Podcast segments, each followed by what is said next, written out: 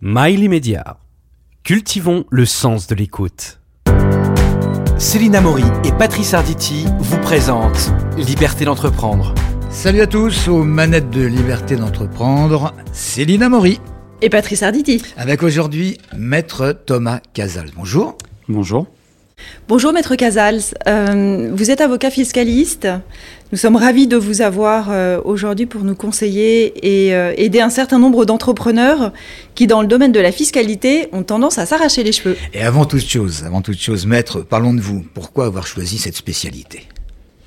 Alors écoutez, c'est vraiment venu sur un, un coup de tête lors d'un cours, une présentation qui a été faite par un professeur sur une opération de LBO.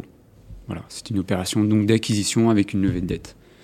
C'était en maîtrise de droit, quatre années de droit, et c'était le truc le plus génial que j'ai entendu en quatre années de droit. J'ai fait, c'est ça que je veux faire. Et à partir de là, j'ai continué effectivement un cursus classique, master, etc. À l'étranger, j'ai fait un doctorat aussi, et je travaille aujourd'hui sur cette matière qui est vraiment passionnante.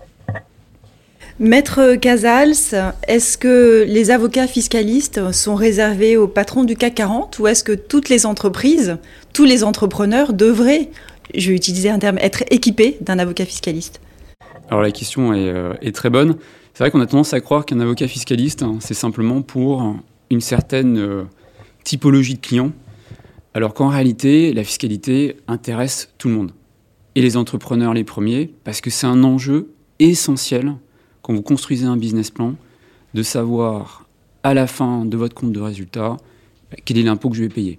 Parce que une fois l'impôt passé, ça sera ce qui vous restera dans la poche. Or, un impôt, c'est pas juste un taux, c'est un ensemble de régimes complexes avec différents types de situations, différents types d'exonérations, etc. Donc autant en fait de possibilités de se tromper, tant j'allais dire peut-être à son avantage, mais surtout à son désavantage. Et la pire des choses, c'est que celui qui vient vous indiquer que vous êtes trompé, c'est l'administration fiscale. Et quand est-ce qu'elle vient? C'est pas le lendemain où vous avez déposé votre déclaration, c'est trois ans après. Pourquoi? Parce que voilà, c'est le délai de prescription de l'action de l'administration. Or, pour un entrepreneur, une administration qui vient après trois ans d'un premier exercice, votre boîte, elle a changé 15 fois en trois ans.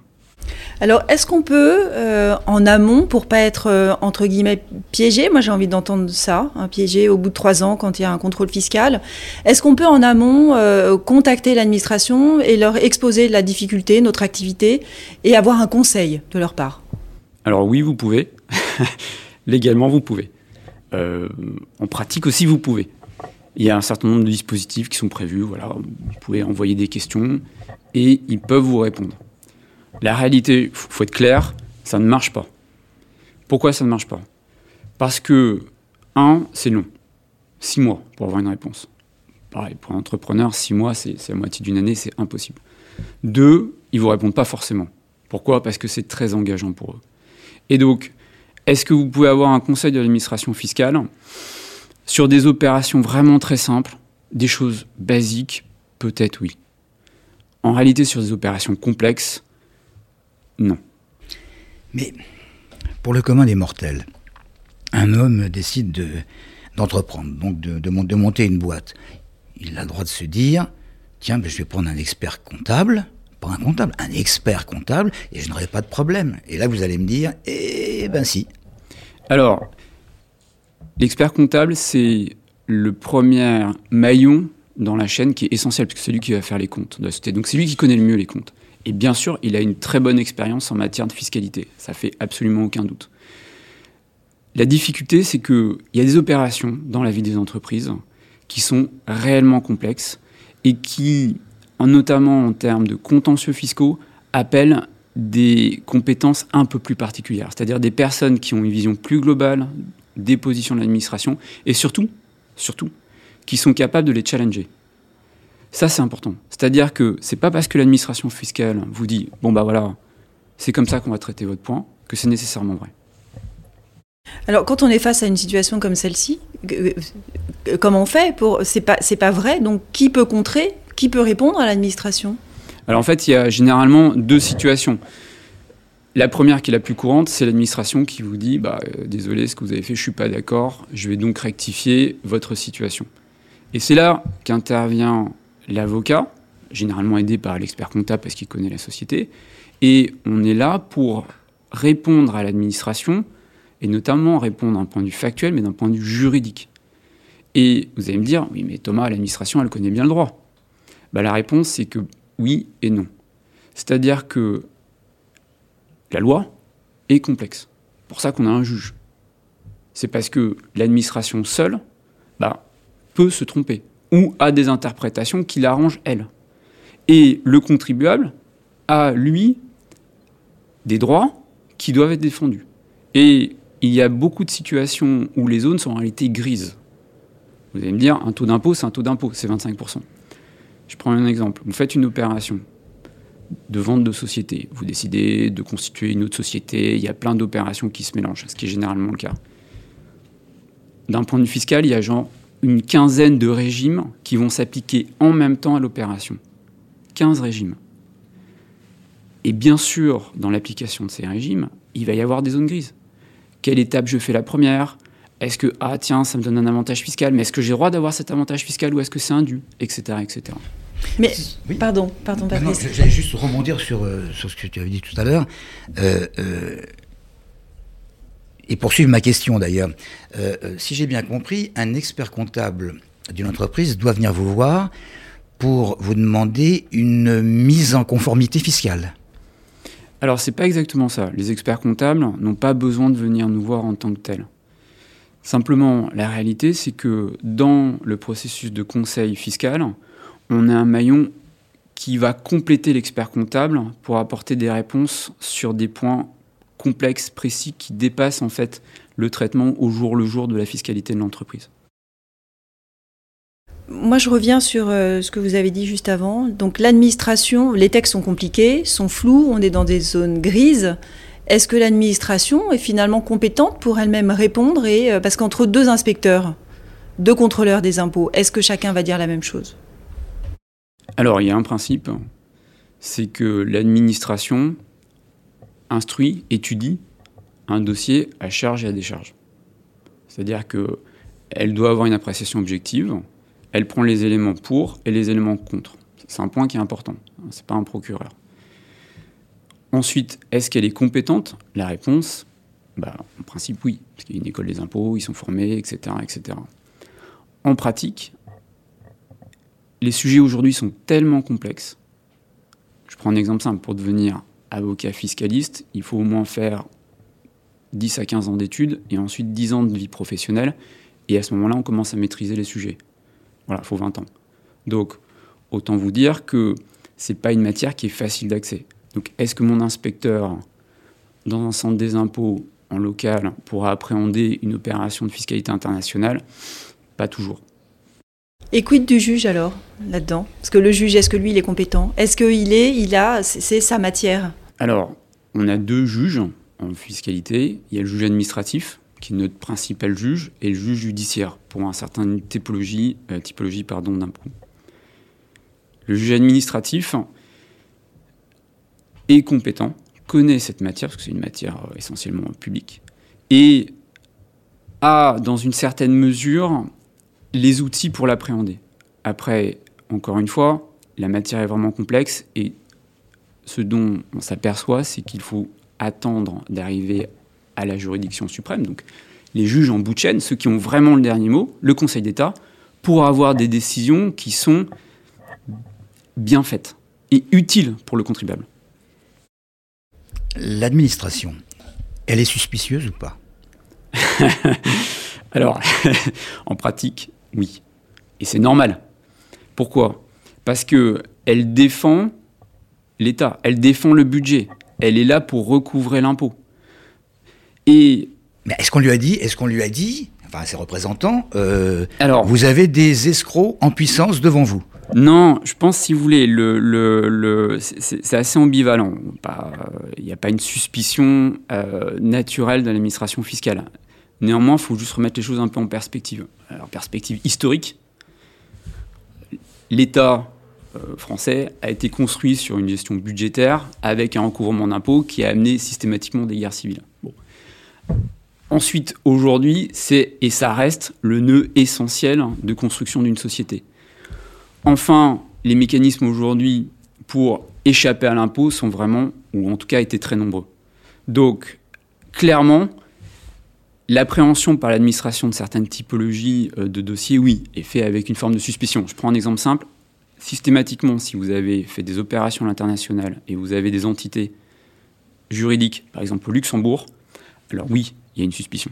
Enfin, il y a une grande différence entre avoir des intérêts à l'étranger comme en Belgique et puis euh, au Burkina Faso. Je veux dire, c'est pas du tout la même chose. Mais on parle de fiscalité. Il y a plusieurs contrôles fiscaux. Et, ils sont tous différents. Je veux dire, c'est là où vous pouvez intervenir. Euh, j'ai l'impression que vous avez prononcé le mot échappé tout à l'heure. J'ai l'impression qu'il y a quand même moyen de se soustraire d'une manière ou d'une autre, de temps en temps, à l'administration fiscale Alors, c'est clairement pas un objet en tout cas de notre mission. Notre mission n'est pas de soustraire le contribuable à l'impôt. Notre mission est que le contribuable paye le juste impôt. Ni plus ni moins. C'est vraiment important. Et pour ce faire, c'est là où effectivement nous, on intervient, on donne les conseils. Mais ce n'est pas une réponse qui est forcément blanc ou noir. Et c'est là où on a besoin de nous, notamment en termes de technicité. Aujourd'hui, et je reviens sur ce que je disais tout à l'heure, 99%, 100% de notre activité, c'est juste expliquer aux contribuables les textes. On a une blague souvent entre fiscalistes hein, qu'on aime bien se faire. On ouvre le code général des impôts au hasard et on lit une page. Mais nous, on ne comprend pas ce qu'on lit c'est indescriptible. Je vous invite, tapez Code général des impôts sur Internet, vous ouvrez, vous dites n'importe quel article au hasard, je vous invite à commencer à le lire. Brut, le texte est incompréhensible. Alors nul n'est censé ignorer la loi. Si vous, en tant qu'avocat, vous ne comprenez pas, euh, on s'arrache les cheveux, comme disait. Alors j'exagère un tout petit peu, mais il y a un point qui est très intéressant. C'est dans le nul n'est censé ignorer la loi. Oui, c'est vrai, mais il faut que la loi soit intelligible. Est-ce qu'elle est intelligible? Pour la personne lambda dans la rue La réponse, honnêtement, non. Et j'ai pas besoin, c'est très simple. Vous ouvrez votre déclaration d'impôt sur le revenu. Combien de personnes, quand ils ouvrent leur déclaration d'impôt sur le revenu, ils n'endorment pas la nuit avant Ils repoussent ça jusqu'à la dernière limite en disant mais c'est pas possible, je comprends même pas ce qui est marqué dans la case XBW sur mes plus-values en report du 150 OBTR. Qu'est-ce que c'est que ce truc? Est-ce que je dois le déclarer? Et là, on a une vraie difficulté. Pourquoi? Parce que derrière, vous avez une administration fiscale qui est compétente, qui effectivement étudie votre dossier sur une matière qui n'est pas forcément intelligible sans l'appui d'un conseil. Or, un conseil, ça coûte cher. D'abord l'expert comptable, mais ensuite éventuellement l'avocat. Donc ça veut dire que euh, le résultat d'un contrôle, c'est un peu au petit bonheur la chance finalement Alors, euh, il y, a une part, y a une part d'aléatoire.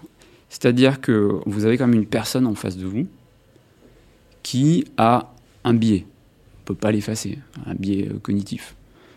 Il est cadré par une doctrine qu'il doit respecter. Est-ce que c'est au petit bonheur la chance? Non, parce qu'il y a quand même un certain nombre de conditions qui sont respectées, etc. Néanmoins, si vous avez une personne qui est fermée sur ses positions, eh bien, vous n'avez pas de moyen, sauf aller jusque devant le juge, pour effectivement avoir et vous donner raison. Voilà. On est dans une euh, période de crise économique. Euh, quelles sont les consignes de l'administration dans ces cas-là Alors, je pense que vous l'avez un peu euh, tous entendu. il y a un vrai sujet budgétaire aujourd'hui.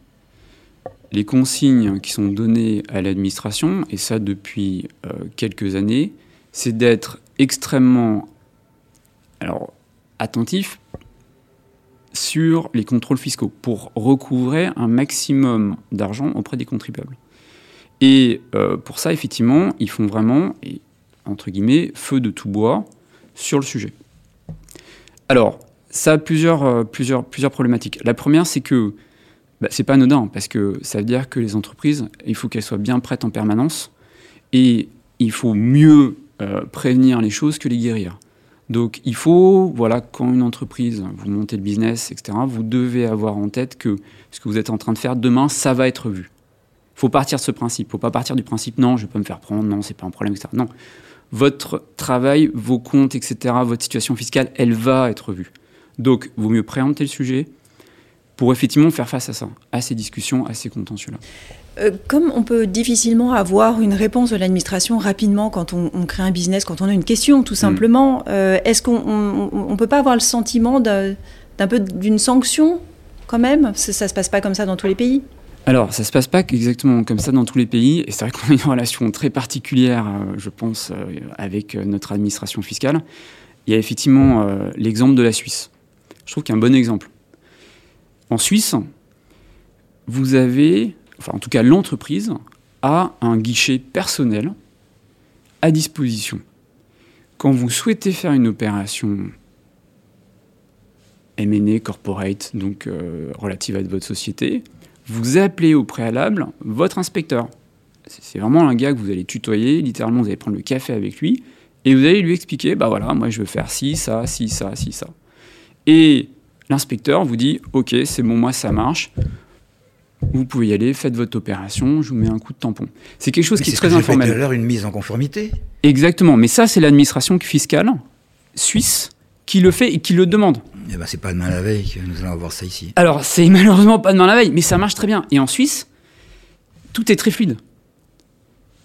Et il n'y a pas, j'allais dire, ce stress et cet euh, antagonisme que l'on a entre euh, le contribuable et l'administration. Je prends un autre exemple. Aux États-Unis, c'est assez connu. Bien sûr, l'IRS, donc l'administration fiscale américaine, est extrêmement rigoureuse. Et notamment, voilà, il y a Al Capone euh, qui passait à la chaise électrique parce qu'il n'avait pas payé ses impôts. Donc c'est pas rien. Et on reviendra ensuite sur le lien fiscal pénal. Mais l'IRS défend systématiquement toutes les entreprises américaines sur les marchés à l'étranger. Et ça, c'est pas rien. Et c'est vrai qu'en France, on a du mal à dépasser en fait ce stade-là. Qu'est-ce qui peut hum, motiver le, fisc à, effectuer un, contrôle fiscal en dehors de euh, cette suspicion de euh, constater qu'une entreprise, effectivement, on, l'évoquait tout à l'heure, euh, d'un seul coup se met à faire des, affaires avec, avec l'étranger. ce sont des, inspecteurs qui auront constaté qu'il y aurait eu des chiffres qui peuvent avoir été tronqués. Alors, euh, aujourd'hui, ce qui va vraiment déclencher les, contrôles, c'est d'abord une analyse en fait euh, informatique de la situation. Voilà.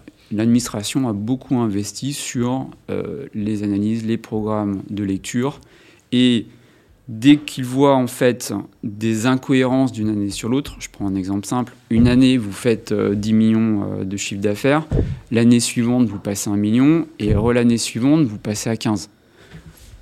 Il y a une incohérence, il y a quelque chose qui n'est pas logique. Et donc c'est ça qui appelle en fait la, le contrôle, où ils vont vous demander, ils vont vous poser une question, ils vont vous donner une, une demande d'information. C'est trop flagrant quand même. Alors là, c'est trop flagrant. Mais là, ça, c'est un cas, c'est un cas, c'est un cas précis. Ensuite, bien sûr, ça va être, bon, ça c'est toutes les analyses, elles sont très fines, parce qu'après, notamment sur la TVA, etc. Vous avez le bon classique, la dénonciation. Ça marche très bien. Vous avez licencié un salarié. Le licenciement s'est vraiment mal passé. Bah, vous n'êtes pas à l'abri que votre salarié, ils disent tiens, je vais envoyer une petite lettre à l'administration fiscale en dénonçant euh, les pratiques vraies ou fausses de mon employeur. Bon. Et l'administration, bien sûr, est intéressé par ce type d'information. Il touche 10% alors, là, c'est relativement encadré, effectivement, euh, pour ceux qui dénoncent un certain nombre de pratiques. Euh, il n'y a pas eu beaucoup de personnes encore éligibles aux 10%. Donc, non, ça, c'est pas les chasseurs de primes, ça marche pas aussi bien.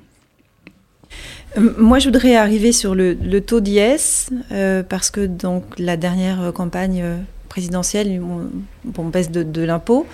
Euh, mais est-ce que finalement, c'est pas euh, purement électoral, puisque derrière, de toute façon, on revient dans l'entreprise et on essaye d'aller chercher euh, des fonds, par l'intermédiaire des contrôles. Est-ce que c'est pas un peu de la poudre aux yeux? Alors, dans une certaine mesure, je, pense que oui. Pourquoi? Parce que Si on vous annonce, c'est une sorte de, deal hein, qu'on est en train de faire, puisque c'est un contrat social. On vous dit, bon les amis, je vais baisser votre taux d'imposition. Vous faites, ouais, génial, super. Mais derrière, vous apercevez qu'en réalité, les règles sur lesquelles s'applique le taux d'imposition sont vraiment complexes, très changeantes. Et que, en même temps, ces règles-là sont contrôlées par une administration fiscale qui a des outils extrêmement puissants, tant d'analyse, mais aussi de contraintes. Bah, finalement, vous dites à la fin de la journée, ouais, mais d'accord, j'ai peut-être un taux faible, mais si effectivement derrière, je me fais systématiquement taper sur les doigts, quand bien même je pensais être, euh, avoir raison en tout cas sur ma position, ou en tout cas j'ai des vraies interrogations et je dois, d'accord, je paye un taux d'IS faible, mais à chaque fois il faut que je paye mon avocat, il faut que je paye un expert comptable pour des missions spécifiques pour qu'il m'explique que vraiment ça marche bien, bah, effectivement, à la fin de la journée, le gain il n'est peut-être pas aussi substantiel qu'on pouvait penser. Il y a eu, euh, Covid oblige, un, gel des contrôles fiscaux. Euh, il y a, enfin c'était encore en 2020 je crois, hein, et puis c'est un petit peu continué. Est-ce que vous avez constaté un, retour de bâton chez les entreprises qui auraient pris de mauvaises habitudes? Ah, Alors, euh, il y a eu un gel en fait des contrôles fiscaux, mais pour, pour, pour la, petite blague, ils, ont quand même décalé la prescription. Bon, donc ça veut dire que vous n'avez pas gagné de temps non plus. Donc euh, ça c'est le premier point. Ensuite, est-ce qu'il y a un retour de bâton? Euh, bah, ni plus ni moins que ce qu'il y avait en fait avant le Covid. Ils sont devenus extrêmement, euh, je trouve, voilà, une expérience quand même, beaucoup plus dure qu'il y a quelques années sur les contrôles fiscaux. Et on l'a vu. Pourquoi? Parce que le sujet de l'évasion fiscale, de la fraude fiscale, chaque fois que vous entendez ce sujet-là sur les ondes, ça parle en chiffres en milliards. Bon, chacun a son chiffre. Et c'est sûr, quand vous expliquez ça, c'est compliqué pour, j'imagine, le politique de dire que derrière, ils vont pas tout faire pour les récupérer. Alors qu'en réalité, c'est un peu plus complexe que ça. Vous l'aviez évoqué euh, il, y a, quelques minutes, euh, on va parler des, outils euh, mis à disposition de l'administration fiscale. Ils ont, ils ont évolué depuis 3-4 ans Alors, il y a, je pense, un basculement majeur qui a eu lieu en 2018. Ce basculement, c'est. ESOC. Alors, c'est le lien automatique entre, et de communication automatique entre l'administration fiscale et le pénal, le parquet, la police. Pourquoi c'est un basculement majeur? C'est-à-dire qu'on criminalise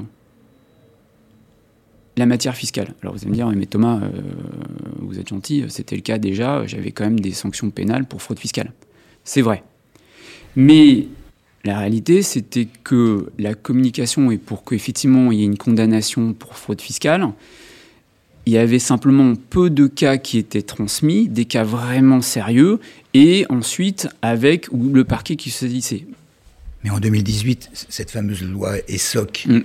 euh, elle, a quand même révélé qu'il y avait une possibilité pour euh, l'entrepreneur de prouver sa bonne foi. Alors, il y a, attention, il y a effectivement et ce qui euh, a été une bonne chose, c'est pour l'entreprise de jouer effectivement la carte, une carte, ah, je me suis trompé et je régularise. D'accord? Mais, et j'ai euh, pas de pénalité. Bon. Mais néanmoins, je me suis trompé, je régularise, mais quand vous n'êtes pas d'accord avec l'impôt qui est mis à votre charge, il vous demande et il vous mais par exemple une rectification et vous dites non mais euh, je, veux bien être de bonne foi mais je ne suis pas d'accord avec ce que vous mettez là. Vous régularisez ou vous battez? Ensuite sur la communication fiscale pénale, ça c'est un outil qui est extrêmement puissant aujourd'hui pour l'administration. Pour la petite histoire, il avait été enlevé, ou plutôt toute date à peu près des années 70. Dans les années 70, on était avec une communication automatique administration fiscale vers le pénal. D'accord? Donc il y avait une vraie criminalité fiscale. Il y avait eu une telle levée de boucliers dans les années 77. Il y avait eu des manifestations des entrepreneurs. Ils avaient rempli le Parc des Princes. Les entrepreneurs avaient rempli le Parc des Princes.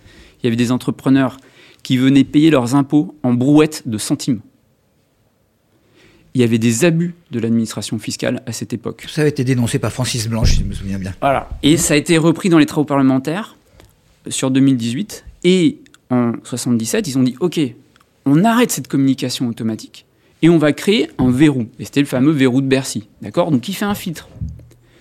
Qu'est-ce qui s'est passé en 2018 On a fait sauter ce fameux verrou. C'est pas rien. C'est-à-dire qu'on revient à une situation de 1977. Même cause, même conséquence. Sachant qu'aujourd'hui, la situation budgétaire par rapport à 1977, c'est pas la même. Elle est beaucoup plus tendue. Quel conseil vous pourriez donner, euh, Maître Casal, aux jeunes entrepreneurs qui s'installent, qui veulent monter leurs entreprises? Alors, premier conseil, c'est... Euh, de faire gaffe. non, non, mais euh, je dirais que... mais c'est connu. Comme si vous avez un bon médecin, c'est toujours important d'avoir un, bon fiscaliste qui traîne pas trop loin. Ça, c'est un premier conseil. L'idée, c'est informez-vous, et je pense que c'est très bien, et c'est l'idée euh, de ce podcast et des informations euh, qui passent. La matière était déjà pas anodine, elle l'est encore moins aujourd'hui du fait des conséquences pénales de certaines erreurs fiscales que vous pouvez faire. Parce que si vous démarrez sur votre première année d'activité et que vous avez déjà commencé à lever un risque pénal, dans 4 ans, quand vous allez vouloir vendre votre société, c'est pas forcément l'administration fiscale qui va venir lever le risque ça va être votre acquéreur, les conseils de l'acquéreur qui vont dire Oh là là là là, qu'est-ce que je vois là dans les comptes? Mais c'est une catastrophe, monsieur. On ne peut pas racheter votre boîte comme ça. Il va falloir qu'on réduise le prix. Ça, c'est des vrais enjeux. C'est des enjeux qui sont cash et qui se payent soit vis-à-vis de l'administration, soit demain vis-à-vis effectivement d'un acquéreur potentiel. Qu'est-ce qu'un un abus de droit fiscal? Donnez-nous un exemple. Alors, un abus de droit fiscal, c'est quand vous faites une opération qui a un but exclusivement fiscal. D'accord? C'est-à-dire que en réalité, vous ne faites cette opération que pour échapper à l'impôt. Je vous donne un exemple. Vous euh, souhaitez euh, acquérir une maison dans le sud de la France. Une belle maison. Mais il se trouve que Patratra, c'est une maison, elle fait euh, une valo qui est supérieure euh, à euh, plus d'un million d'euros, un million trois, et vous savez que vous allez devoir payer l'impôt sur la fortune. Vous n'avez pas envie de payer l'impôt sur la fortune. Donc, ce que vous allez faire, c'est que vous dites, ouais, mais si par exemple, c'est pas moi en direct qui allais acheter l'immeuble, mais une société que je vais créer au Luxembourg. La société luxembourgeoise, elle n'est pas assujettie à l'impôt sur la fortune. Voilà. Ça, c'est typiquement. C'est courant. Alors, ce, Fut, ce fut peut-être, effectivement, certaines années, bon, avant les années, euh, j'allais dire 2000, 90, enfin les années 90 et les années 2000, c'était, ça arrivait. Très honnêtement, aujourd'hui, euh, aucun conseil sensé ne peut appuyer un client dans ce type de démarche. ça ne fonctionne pas. Pourquoi? Parce que vous emmenez votre client dans une voie où, je ne dirais pas que c'est la guillotine, mais c'est pas loin. Alors à propos d'amener son client vers un, secteur qui peut être périlleux, euh, quid de la possibilité de faire opposition à un contrôle fiscal? Alors, ah, je vous invite à essayer. c'est, euh, là, c'est, littéralement, euh, comment dire, on sort les bombes nucléaires. C'est-à-dire que faut être fort sur euh, la table de poker hein, si vous commencez à, jouer à ce jeu-là. Mais c'est la raison pour laquelle on ouais, prend ouais, un avocat fiscaliste. Mais... Mais, disons, il y a des jeux, il y a des jeux où, euh, des positions, euh, faut être, comme on dirait en rugby, fort sur ses appuis. Parce que là, euh, l'administration fiscale, elle a des capacités de récupérer l'information, de bloquer vos comptes, de faire une saisie et de mettre une garantie sur votre bien. Vous n'avez même pas le temps d'avoir dit ouf qu'en un mois, tous vos biens économiques sont bloqués. Euh, ça va très vite. En résumé, l'administration a un droit de vie ou de mort sur la société, Alors, sur l'entrepreneur. Euh, je, pense souvent, on dit effectivement euh, que la peine de mort n'existe plus en droit français. La réalité, c'est que si, elle existe. Elle existe, mais elle est sociale. Elle est sociale tant sur la personne physique que sur la société. On peut tuer une société. Ça s'appelle une liquidation. Et pour l'administration fiscale, si effectivement, dans certaines situations, elle peut tout à fait, heureusement, ce n'est pas son objectif premier, mais en pratique, ça peut amener effectivement à la mort de la société, oui. Merci, maître. Merci Maître Casals. Merci à vous. Merci euh, d'être venu nous parler fiscalité. Pensez, les chers auditeurs, à liker, euh, laissez vos commentaires sur les différentes plateformes euh, qui vont recevoir ce podcast. Merci Patrice. Merci Céline et à bientôt. À bientôt.